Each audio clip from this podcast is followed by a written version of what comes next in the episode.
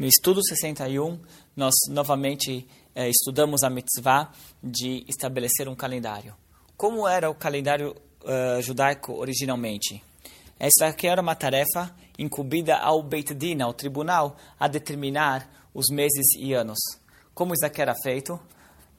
Da mesma forma que foi feito pela primeira vez. Na primeira vez, mencionamos no estudo anterior que Deus mostrou para Moshe a lua nova e falou: assim vocês devem definir o início de cada mês. Então, assim era feito também, mês a mês, vinham testemunhas ao tribunal que falavam: olha, observamos a lua nova, e o Beit então determinava aquele dia como início de um novo mês. Isso acontecia pela seguinte razão: o ciclo lunar ele leva aproximadamente 29 dias e meio. Só que a gente não faz meses pela metade, com dias pela metade. Fazemos meses com dias completos. Então, o que acontece? A gente vai ter meses que vão ter 29 dias e meses que vão ter 30 dias.